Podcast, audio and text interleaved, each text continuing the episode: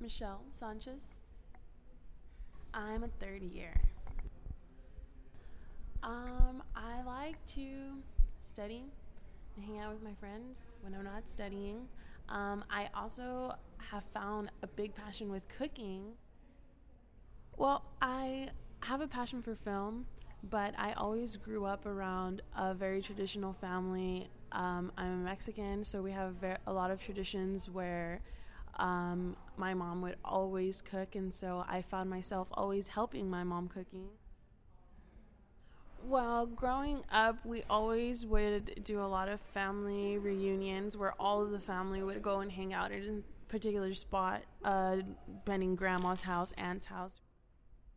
Cook for myself, which is kind of cool, and I cook for my friends. So, I mean, it's cool that the tradition kind of passed on from generation to generation, and even though I am like here in Austin and not at home, I'm still able to incorporate my traditions and my family cooking styles and stuff other in other places, not just at home.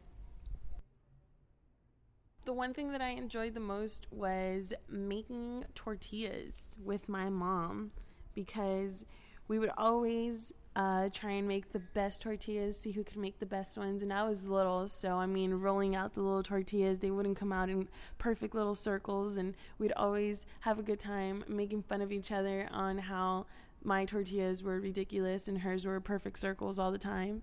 And eventually I got better at them. But it was really cool because when we'd sit down at the table to eat, um, you could always tell which ones were my tortillas and which ones were my mom's tortillas. Um, I never did like any competitions or anything like outside of my home. It was always like for fun. We'd always make fun of each other and crack jokes about little things. My mom would always, I mean, we'd have like little chili cook offs and stuff like that, but it was nothing ever serious. Cooking has always been something that I do to like relieve my stress and to have a clear mind, and I love to do it, and I love, I have fun doing it.